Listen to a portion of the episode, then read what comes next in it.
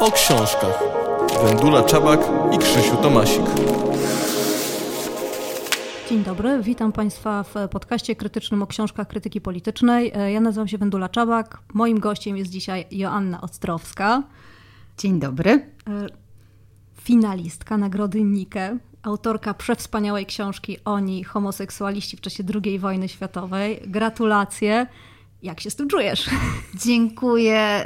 No, jakby nie będę ukrywać, że to z jednej strony było dla mnie ogromne zdziwienie, z drugiej strony jakaś taka ekstremalna radość już e, w tym pierwszym etapie, czyli mówię o 20 e, połowa czerwca 2022 roku i, i, już wtedy czułam się w jakimś tam sensie wygraną osobą, a, a raczej chyba powinnam powiedzieć, że czułam, że ta książka rzeczywiście po pierwsze znalazłaś swoich czytelników, osoby czytające, po drugie jakby rzeczywiście wzbudziła jakąś dyskusję i, i, o to chodziło. A teraz to już jest takie, myślę, uczucie, które, które trudno opisać. Ja się kompletnie tego nie spodziewałam. Um, bardzo, bardzo się cieszę, że tak jest, że, że oni są w siódemce Nike.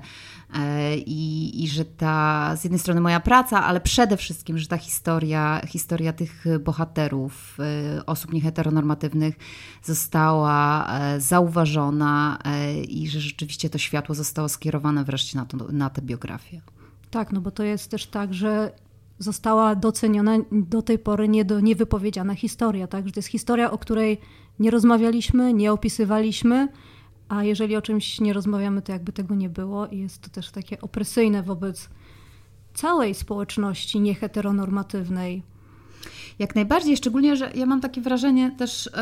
Yy po tych wszystkich spotkaniach, które, y, które odbyły się e, w trakcie promocji książki Oni, i owszem, to był ciężki czas, bo to był czas pandemiczny, więc ja tych spotkań miałam mało, jeśli chodzi o takie spotkania personalne, a dużo więcej online.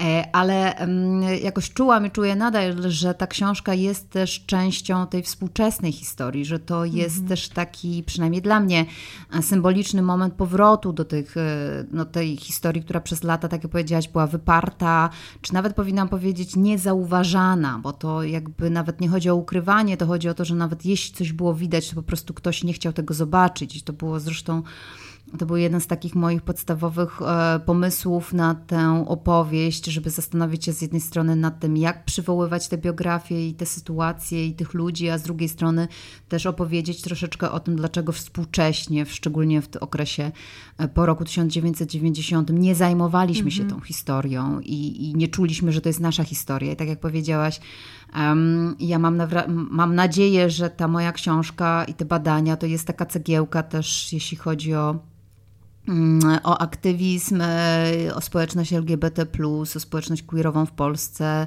To jest taki mój wkład w to, żeby zmienić, zmienić zmieniać to, co, co jest bardziej współczesne, co dzieje się dzisiaj. No tak, no bo jakby też twoja książka i twoja praca pokazuje nam, jesteśmy tu i kurwa nigdzie nie idziemy. I to jest, to jest myślę bardzo ważne.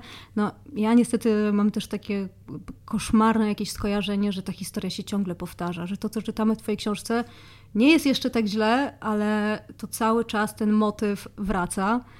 E, nie wybrzmiało to chyba przy, przy promocji Twojej książki, ale rozumiem też, że promowanie tej książki czy opowiadanie, opowiadanie tych historii pokazuje jesteśmy tu i nie możecie o nas zapomnieć. Tak, jak najbardziej. I, i, i ja miałam też tak, takie wrażenie, jakby pisząc ją, bo pisałam ją poza Polską i też tego nie ukrywam. Yy, I zawsze bardzo, jeżeli mogę, to o tym mówię, że też wyjechałam w 2019 roku i oni powstali całkowicie poza granicami Polski. I myślę, że ja też jako autorka i historyczka potrzebowałam takiego spojrzenia spoza, spojrzenia z daleka i jakby takiego też odpoczynku po tym, co działo się w Polsce yy, przede wszystkim w roku 2020 i tutaj mhm. mówię o y, Ograniczę to bardzo mocno, bo wszyscy chyba wiemy o co chodzi, ale jakby nawiążę tylko do jednej kwestii i, i tutaj mówię o kampanii prezydenckiej i, i, tych słowach e, prezydenta Andrzeja Dudy, że um, parafrazując, ale praktycznie bezbłędnie, czyli że LGBT to ideologia, a nie ludzie. Ale też tutaj gdzieś bardzo mocno kołatały mi w głowie słowa arcybiskupa Jędraszewskiego o tęczowej zarazie. To było bardzo trudne z jakby badawczego punktu widzenia pracować ze źródłami z początku XX wieku, które w jakimś tam sensie na poziomie języka były bardzo tożsame z tym, co mhm. dzisiaj e, słyszymy. To się zresztą powtarza, mówisz też o, o, o współczesności w sensie prawie dosłownym, to znaczy to, co widzimy dzisiaj, co dzieje się a propos słów polityków PiSu e, dotyczących osób transpłciowych. To jest przecież dokładnie powtórzenie tego, czym ja się poniekąd, przynajmniej na poziomie języka, zajmuję. E, I to też zmieniło w jakiś tam sposób moje nastawienie do tego, co w tej książce jest. To znaczy, ta tęczowa zaraza uruchomiła pewien proces. Tak próbowałam przynajmniej zacząć, prześ, próbowałam prześledzić w tej książce to, co się dzieje w głowach um, osób żyjących w tej części Europy a propos tego konceptu właśnie niemieckiej choroby, dzisiaj tęczowej zarazy, że to jest tak Obcy, tak... że to są z zachodu, tam byli tak. niemieccy, to nie my. Dokładnie to nas nie dotyczy, to jest coś, co no to jest fascynujące, że to przetrwał, że ten koncept przetrwał rzeczywiście cały XX wiek, e, że najczęściej był właśnie kojarzony z Niemcami, ale że ta obcość tutaj przychodzi z zachodu. To są te wszystkie rzeczy powtarzane też na początku lat 90., że to jest ta e, choroba, która pojawiła się dopiero w tym okresie transformacji. Wcześniej takich rzeczy oczywiście e, mhm. w cudzysłach i takich ludzi u nas nie było. I to jest jakby ta główna teza, z którą ja próbowałam, próbowałam nawet nie polemizować, bo to, to jest z logicznego punktu widzenia błędne myślenie, prawda? Jakby. Mm, ale taka klisza, do której się przyzwyczailiśmy, to, czyli to, co ja też przez lata słyszałam na uniwersytecie, y, na akademii, y, że nie jesteśmy w stanie zrobić tej historii, nie jesteśmy w stanie jej badać, ponieważ nie mamy źródeł. No i tutaj ten podstawowy błąd to jakby w założeniu, że, że tak naprawdę nie ma z czego tego, tej historii odtwarzać. No i to, co o czym zresztą piszę we wstępie do onych, że jakby po, moim, e, po moich wstępnych dość badaniach, na samym początku jeszcze mojej pracy okazało się, że jest wręcz zupełnie mm -hmm. odwrotnie i, i ta ilość źródeł i ta ilość biografii, ta ilość sytuacji, epizodów e, historycznych związanych często z bardzo różnymi bohaterami, że to jest e, taki ogrom, że tak naprawdę ja o nich traktuję jako pewien punkt wyjścia w ogóle do dalszych badań i które nie dotyczą E, tylko i wyłącznie mnie, w sensie nie będą tylko moimi badaniami. E, liczę na to, e, że, że ta książka po pierwsze się wpasuje w jakiś taki nurt queerowej historii, która rzeczywiście zaczyna się coraz bardziej rozwijać w Polsce dzięki wielu bardzo odważnym, wybitnym naukowcom i naukowczyniom, E, ale z drugiej strony, że będzie też taką cegiełką w ogóle do tej szerokiej, e, szeroko pojętej historii XX wieku, historii codzienności, seksualności w XX wieku, ale tylko cegiełką, tak? Jakby to nie jest zamknięty temat, wszystko jeszcze przed nami. Mm, bo powiedziałaś, że kiedy zaczęłaś zbierać materiały do książki, nagle okazało się, że wbrew temu, co się powszechnie mówi, te materiały są. Jak wyglądała praca nad książką? Myślę, że najlepszym określeniem jest e, że to tak naprawdę była taka mrówcza praca, która wymagała cierpliwości. Ja akurat nie mam z tym problemu, bo najczęściej pracuję w ten sposób, że pracuję na, po prostu nad kilkoma tematami jednocześnie, mhm. więc y, i zawsze też to powtarzam, że y, pracując, pracowałam już poniekąd nad onymi, jeszcze nie wiedząc, że tak tę książkę nazwę, że taki będzie jej tytuł, y, już pisząc wcześniejsze swoje rzeczy, czyli mówię tutaj o Przemilczanych, ale też o e, moim Firerze, czyli tej książce dotyczącej um, zjawiska przymusowej sterylizacji w okresie e, nazistowskim. E, I z tego powodu te narracje są pewnym, w pewien sposób takimi naczyniami połączonymi. Te książki są naczyniami połączonymi, one z siebie poniekąd wynikają. Ci moi bohaterowie, bohaterki łączą się ze sobą. Niektóre biografie zapowiadają kolejne. E, I rzeczywiście też to, co jest takim spójnikiem tutaj, to są materiały, nad którymi ja pracuję. I tutaj przede wszystkim chodzi oczywiście o akta sądowe, policyjne, więzienne, obozowe. To jest zresztą chyba najtrudniejszy taki element, najtrudniejszy moment zawsze w mojej pracy, y, czyli stykanie się z tą narracją, która jest narracją sprawców, no i próba jakby za każdym razem wyjścia poza tą perspektywę, z pokazania nawet może nie biografii danego człowieka, ale danej sytuacji, w której mój bohater moja osoba bohaterska funkcjonuje e, w innym świetle niż tylko i wyłącznie to światło sprawcy. Rzeczywiście tym najdłuższym etapem było kolekcjonowanie tych e, materiałów, e, ale tak jak mówię, to się nakładało z pracą nad przemilczane seksualna praca przymusowa w czasie II wojny światowej. E, uzupełniało poniekąd. I e, to, co jakby taki najistotniejszy chyba moment dla mnie w pracy nad tą książką, to była e, próba wyboru tych dziesięciu głównych historii, które oczywiście nie są jakby pojedynczymi biografiami, biografiami bo tam w każdym rozdziale tych osób jest więcej. Natomiast jakaś taka próba złożenia tej wstępnej narracji, ustawienia jakiejś takiej wstępnej struktury, no właśnie znalezienia sposobu na to, jak ten, ten pierwszy klocek w tej układance mhm. ma wyglądać. I to była rzeczywiście chyba najtrudniejsza, e, najtrudniejsza sytuacja. E, I tutaj jakby ogromne podziękowania należą się mojemu e, redaktorowi Pawłowi Soszyńskiemu, już niestety nieżyjącemu, który miał ogromny również wpływ na to, jak ta książka wygląda i też mojemu redaktorowi prowadzącemu, czyli Krzysztofowi Tomasikowi, e, którzy we dwójkę jakby starali się ze mną przegadywać te wszystkie biografie i jakby e, dzielić się też swoimi spostrzeżeniami, tak żebym nie była zamknięta tylko w swojej głowie. Um, I więc jakby zresztą dziękuję im w książce za to, że, że dali mi taką, dali mi odczuć, że mam tutaj takich sparring partnerów.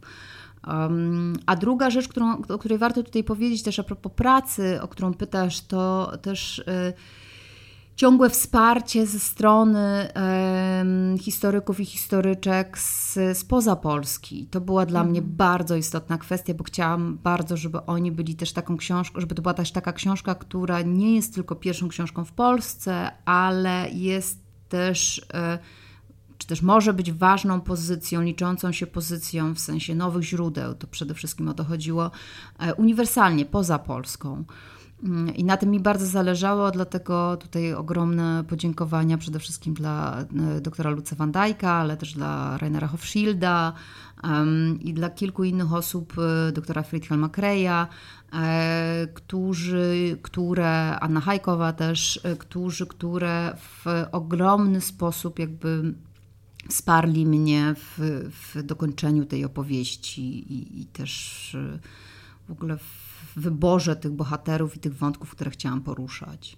No, dla mnie też było zaskakujące, jak już właśnie mówimy pra o pracy nad książką i o stanie badań, e, że po pierwsze w Polsce nie było zainteresowania tym, że to, co się wydarzyło, to było zainteresowanie ze strony austriackiej, bodajże chyba w 1983 roku oni zbierali takie materiały. Potem to byli Niemcy, ale też e, piszesz o tym, że w latach 90. był taki boom, że aktywiści zbierali biografie mężczyzn skazanych z paragrafu 175. U nas się to nie wydarzyło. Jedyne, co mamy chyba, to jest wspomnienie Teofila Kosińskiego. Mhm. Tak, I... jak najbardziej. I, i i dlatego mówię, że ta książka jest w jakimś tam sensie współczesna, bo jak, jak gdzieś tam na samym początku, naprawdę y, w okolicach 2011-2012 roku myślałam już o niej, jakby próbowałam sobie gdzieś tam budować taką wstępną strukturę, to naprawdę jest no, prawie no, dekadę temu. Mhm.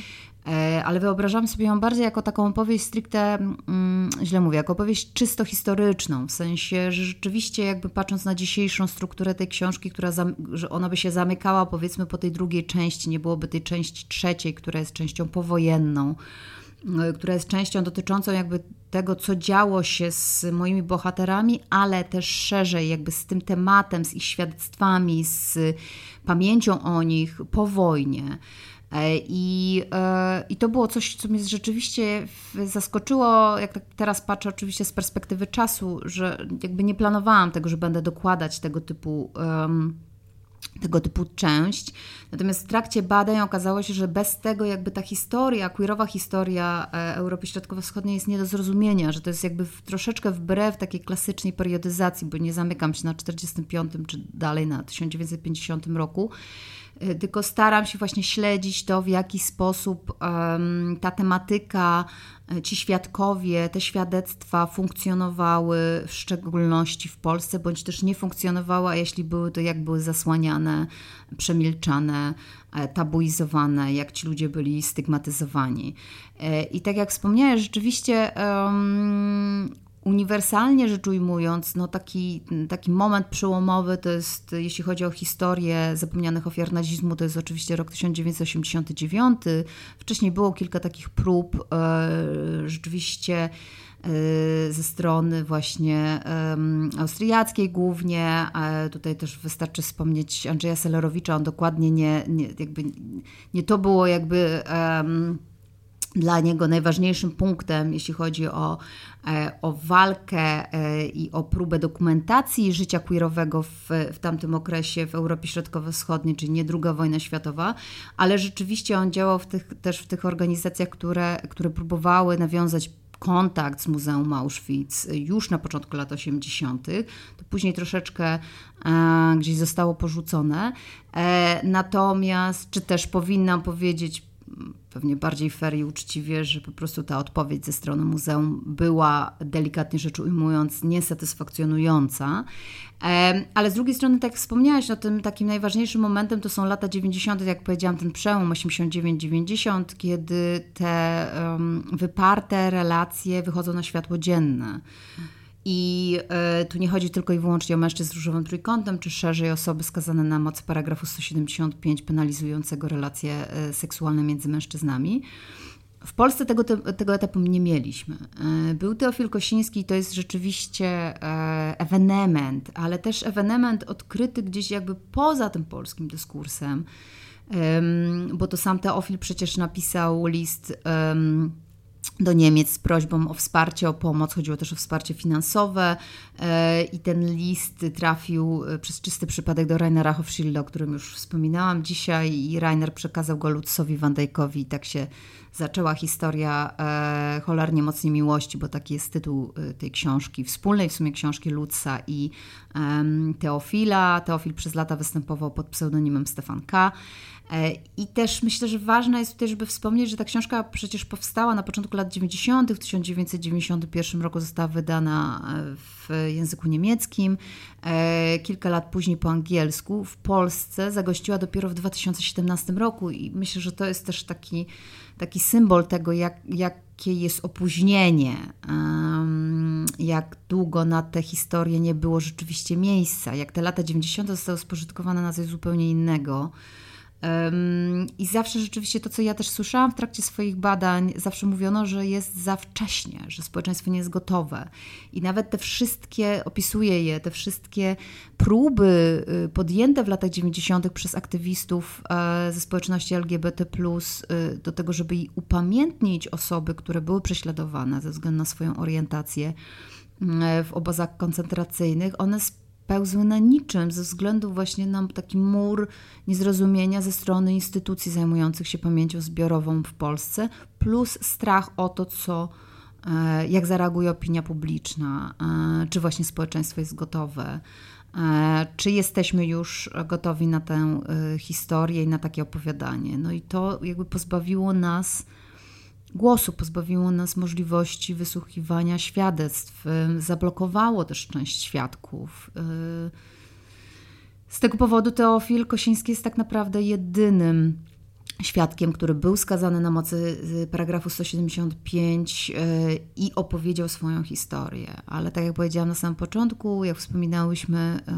opowiedział swoją historię poza granicami tego kraju. A tutaj, mieszkając tutaj do 2003 roku, żył tak naprawdę no, trochę innym, miał dwa życiorysy. E, poza granicami Polski był jednym ze świadków, tak jak wspomniałam. W Polsce był po prostu szarym, e, pewnie obraziłby się na mnie, gdybym użyła tego określenia, ale zostawmy już, szarym polskim obywatelem, emerytem, który um, uwielbia przechadzać się po Parku Morskie Oko.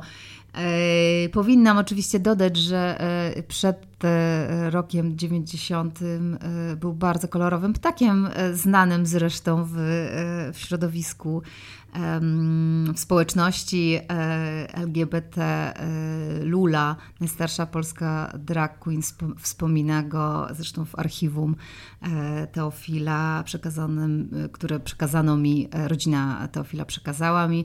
Zachowała się nawet kartka pocztowa bodajże z Ciechocinka od Luli do Teofila, także wszystko to zostało zapisane, te źródła mamy i to też pokazuje jak istotne są archiwa rodzinne, jak wiele straciliśmy właśnie przez to, że ci ludzie często po prostu nie, nie bali się mówić, nie chcieli mówić. I teraz my, historycy, historyczki, osoby zajmujące się historią, mamy już coraz większy problem z roku na rok, żeby na takie skarby trafiać.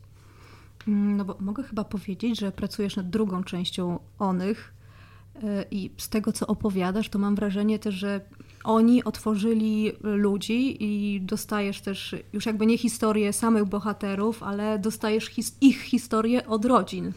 Tak, i to jest coś, co już przeżyłam przy Przemilczanych, przy tej pierwszej książce yy, i co przeczy temu, o czym mówiłam wcześniej, czyli temu jakby zjawisku tak zwanego nieprzygotowania społeczeństwa na tego typu tematy, bo to był ten argument, który ja słyszałam przez naprawdę wiele lat. E, w różnych miejscach i w różnych sytuacjach. I już po przemilczanych miałam no, fascynujące spotkania z ludźmi, którzy rzeczywiście jakby oddawali mi historię, swoje historie rodzinne, przekazywali artefakty. Um, I przy onych to się powtórzyło. I rzeczywiście, tak jak wspomniałaś, e, też ja mówiłam o tym od samego początku, że nie wyobrażam sobie, żeby oni skończyli się na tej książce, na tej. Niebieskiej, oceanicznej e, książce, której okładkę kocham i, i Marcinowi Hernasowi będę zawsze za nią wdzięczna, ale że to nie jest koniec, że to jest wręcz początek, że to jest, tak jak mówiłam wcześniej, jakaś cegiełka w większej opowieści, e, akurat moja cegiełka, którą ja będę gdzieś rozwijać. E, I już na dzień dzisiejszy mam tych kilka takich biografii, które gdzieś myślę, że będą się składały na tą strukturę kontynuacji drugiej części, tak to na razie nazwijmy, choć e, jeszcze nie wiemy, jaki będzie do końca tytuł. E, myślę, pracuję intensywnie nad tym, ale rzeczywiście będzie to książka zawieszona na tym, co przyszło, mówiąc kolokwialnie, e, do mnie po, po promocji. Onych jeden, tak to nazwijmy. To będzie inny trochę materiał niż nad którym pracowałaś jak najbardziej. Właśnie to, co, co, co mówiłyśmy wcześniej, czyli to, nie, to będą his głównie historie, które nie wychodzą od e, akt kryminalnych, e, ale opierają się właśnie na tych wspomnianych przeze mnie archiwach rodzinnych, więc będzie tam na pewno właśnie Teofil Kosiński, z którym się zmierzę, e, czy też z którego biografią zmierzę się chyba po raz pierwszy, no może dru drugi, bo przy do cholernie, obcej miło- cholernie mocnej miłości pisałam posłowie. E, ale którego biografia wcale nie zamyka się tylko w cholernie mocnej miłości, który, tak jak mówię, już po wojnie, żyjąc w Polsce, e, no, miał naprawdę fenomenalny, e, cudowny życiorys, kolorowy, szalony momentami i to też jakby wymaga opisu. To nie jest tylko opowieść o ofierze paragrafu 175, to jest też opowieść o pewnej afirmacji życia właśnie w, kontrze do normy e, życia odmiennego, queerowego i to jest na pewno co, taka biografia, która będzie e, kluczowa jakby w tej, w tej drugiej części. E, ale jest kilka innych, jedną zresztą już opisałam, to jest biografia Alexa, e, czy też zmierzyłam się z nią po raz pierwszy. To jest biografia Alexa. Ten tekst ukazał się w um, dwutygodniku i w takim cyklu, który zresztą był poświęcony, wymyślony jeszcze przez wspomnianego już e, wcześniej przeze mnie mojego przyjaciela Pawła Soszyńskiego. Um, tytuł tego cyklu to Homey, a chodzi o nieheteronormatywną historię Polski. I ten mój Alex to jest historia lubelska, historia, która się zaczyna w latach 30., historia o e, transpłciowości, e, o zupełnie odmiennej biografii, która wymyka się wszelkim e, określeniom, która jest totalnie wbrew wszelkim kliszom, które mamy a propos też dwudziestolecia międzywojennego. I też jest y, doskonałym przykładem tego, jak bardzo ta historia queerowa e, wymyka się tej klasycznej, tradycyjnej periodyzacji, podziałowi na epoki, gdzie jakby trudno jest nam historykom i historyczkom zajmującym się tymi tematami dostosowywać się do tych naczyń, do tych granic, które gdzieś tam e, są wyznaczone klasycznie i tradycyjnie. E, więc e, Alex właśnie Teofil to będą dwie takie główne biografie, które gdzieś tam będą łączyły to, tę strukturę, ale tych biografii jest więcej, one się cały czas pojawiają I tutaj bardzo mocno będzie dominowało właśnie to archiwum domowe, to archiwum rodzinne, a te takie sytuacje, które często mm, pojawiają się znikąd, jeśli chodzi o badania historyczne, czyli któregoś dnia po prostu wstajesz rano, dostajesz maila z jakimś takim znaleziskiem, artefaktem, zdjęciem, e, dokumentem, który zmienia ci całkowicie Twoje myślenie o danej sytuacji. E, więc ta książka będzie się tak, tak kreować. Mam nadzieję, tak ją będę pisać, tak, tak mam, takie badania teraz prowadzę. Ale też to, co chciałam powiedzieć, e, co jest też istotne, że, że już przy tych kolei, jak już teraz myślę o tych dalszych badaniach i o drugiej części, to też widzę, że to się zaczyna wpisywać w taką szerszą perspektywę e, historii queerowej. Tutaj przede wszystkim czekam bardzo na, na badania Kamila Karczeskiego które dotyczą historii queerowej w Polsce, czy też szerzej w Europie Środkowo-Wschodniej e, w latach 20. i 30. To jest jego doktorat. E, mam nadzieję, że jak, jak najszybciej będzie to wydane, ale jest też Matthias Voigt, który w Berlinie prowadzi no, fascynujące badania na temat też tego okresu pomiędzy 1900 rokiem, 1939, może szerzej 1945 rokiem, na Dolnym Śląsku, przede wszystkim na Dolnym Śląsku, e, właśnie a propos queerowych e, miejsc spotkań, queerowej prasy, e, queerowych klubów, organizacji. U no, nas w Polsce. U nas dokładnie. Jakby, i, I też wpływ, te, jakby nie zamyka się, bo owszem, to jest jakby przed 45, no to są, to są tereny jakby należące do do y, Niemiec, natomiast jakby nie zamyka się też na taką perspektywę e, tego, że rzeczywiście no, ten zrąb, ta, ta cała struktura mimo wojny w jakimś tam sposób przetrwała, może nie w takiej formie, i, ale jednak.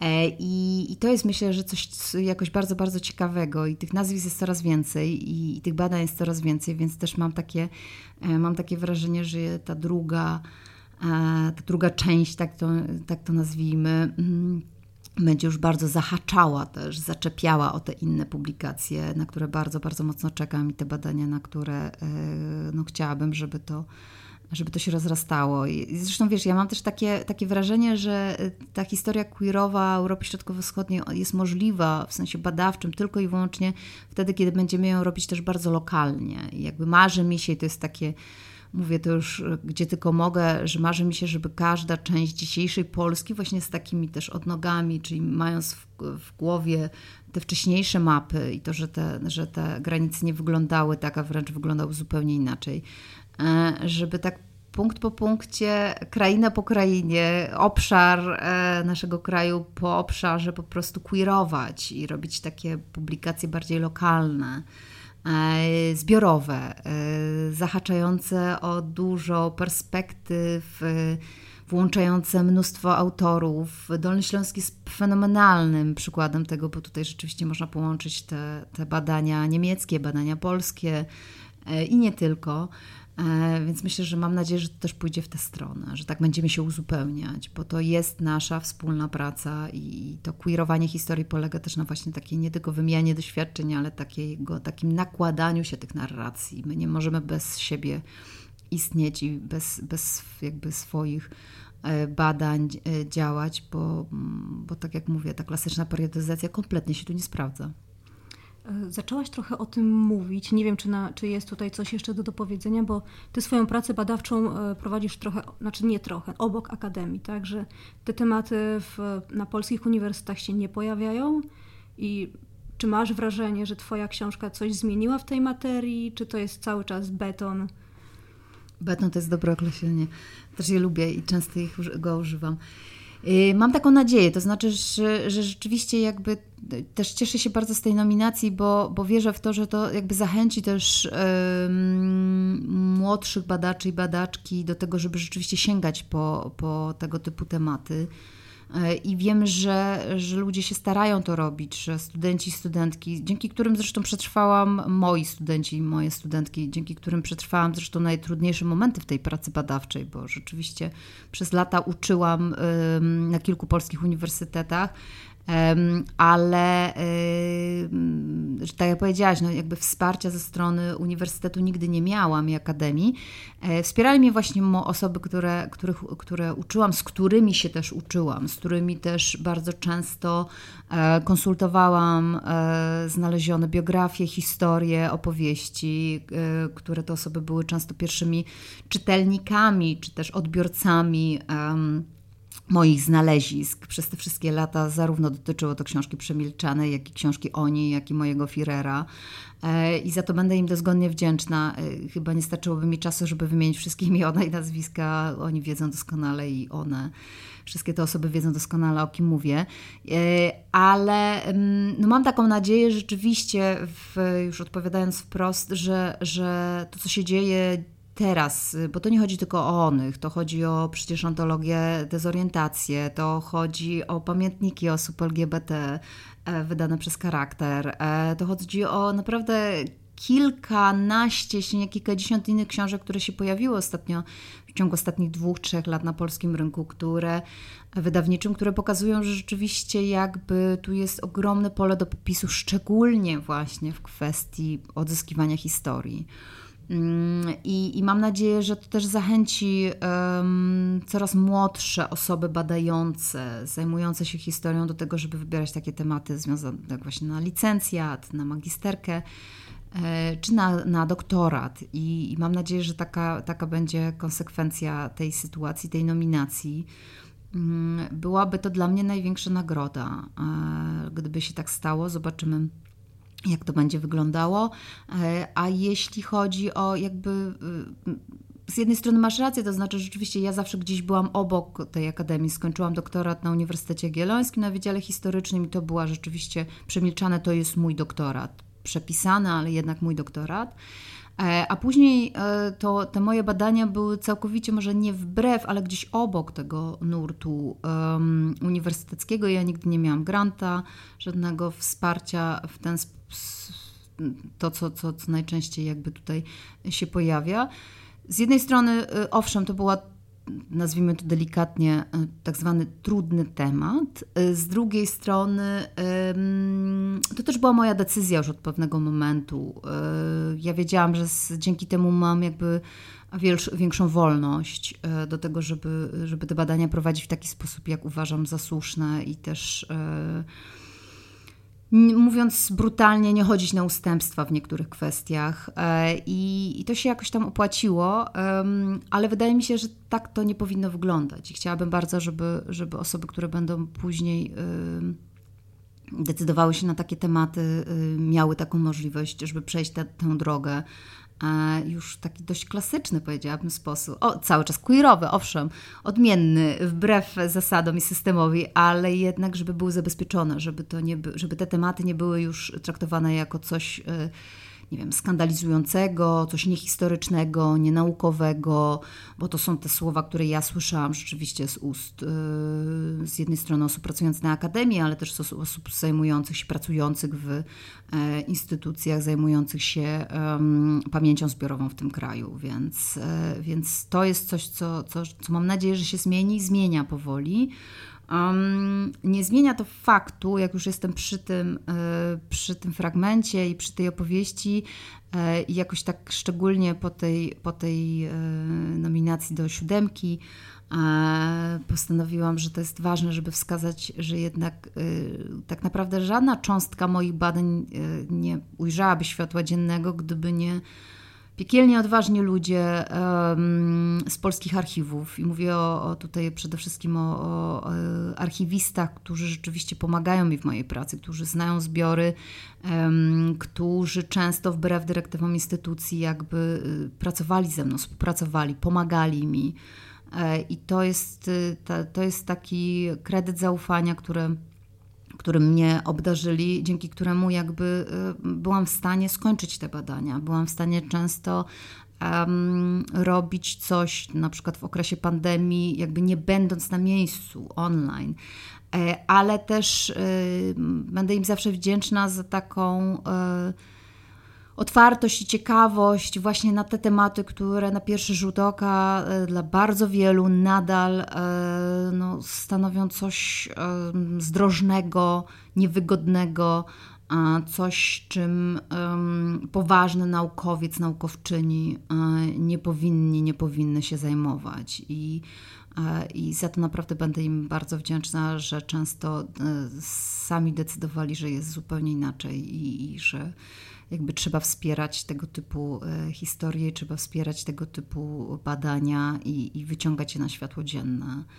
Mm, I też ponownie, podobnie jak z, a propos moich studentów i studentek, tutaj jakby wymienienie ich wszystkich naprawdę zajęłoby nam godziny, e, ale e, pomagają mi do dzisiaj i, i to jest naprawdę mm, z mojej perspektywy to jest ogromna cywilna odwaga. Niewidoczna praca, ale bardzo ważna. Dziękujemy im, dziękuję Tobie. Czekam na kolejne wspaniałe książki, no i czekam, żeby też ta akademia trochę dała nam kolejnych beton... badaczy i badaczki. E, tak, powiem na koniec, że myślę, że, że ta, ta metafora batonu jest o tyle dobra, że on powoli po prostu pęka. Jakby, jakbym ci miała w jednym zdaniu odpowie- odpowiedzieć, to myślę, że widzę rysy i to jest już dużo. E, także czekamy rzeczywiście e, na, na nowych na nową siłę i, i na zmianę perspektywy. To jest bardzo, bardzo ważne i myślę, że troszeczkę jesteśmy tego świadkami teraz. Dzięki śliczne.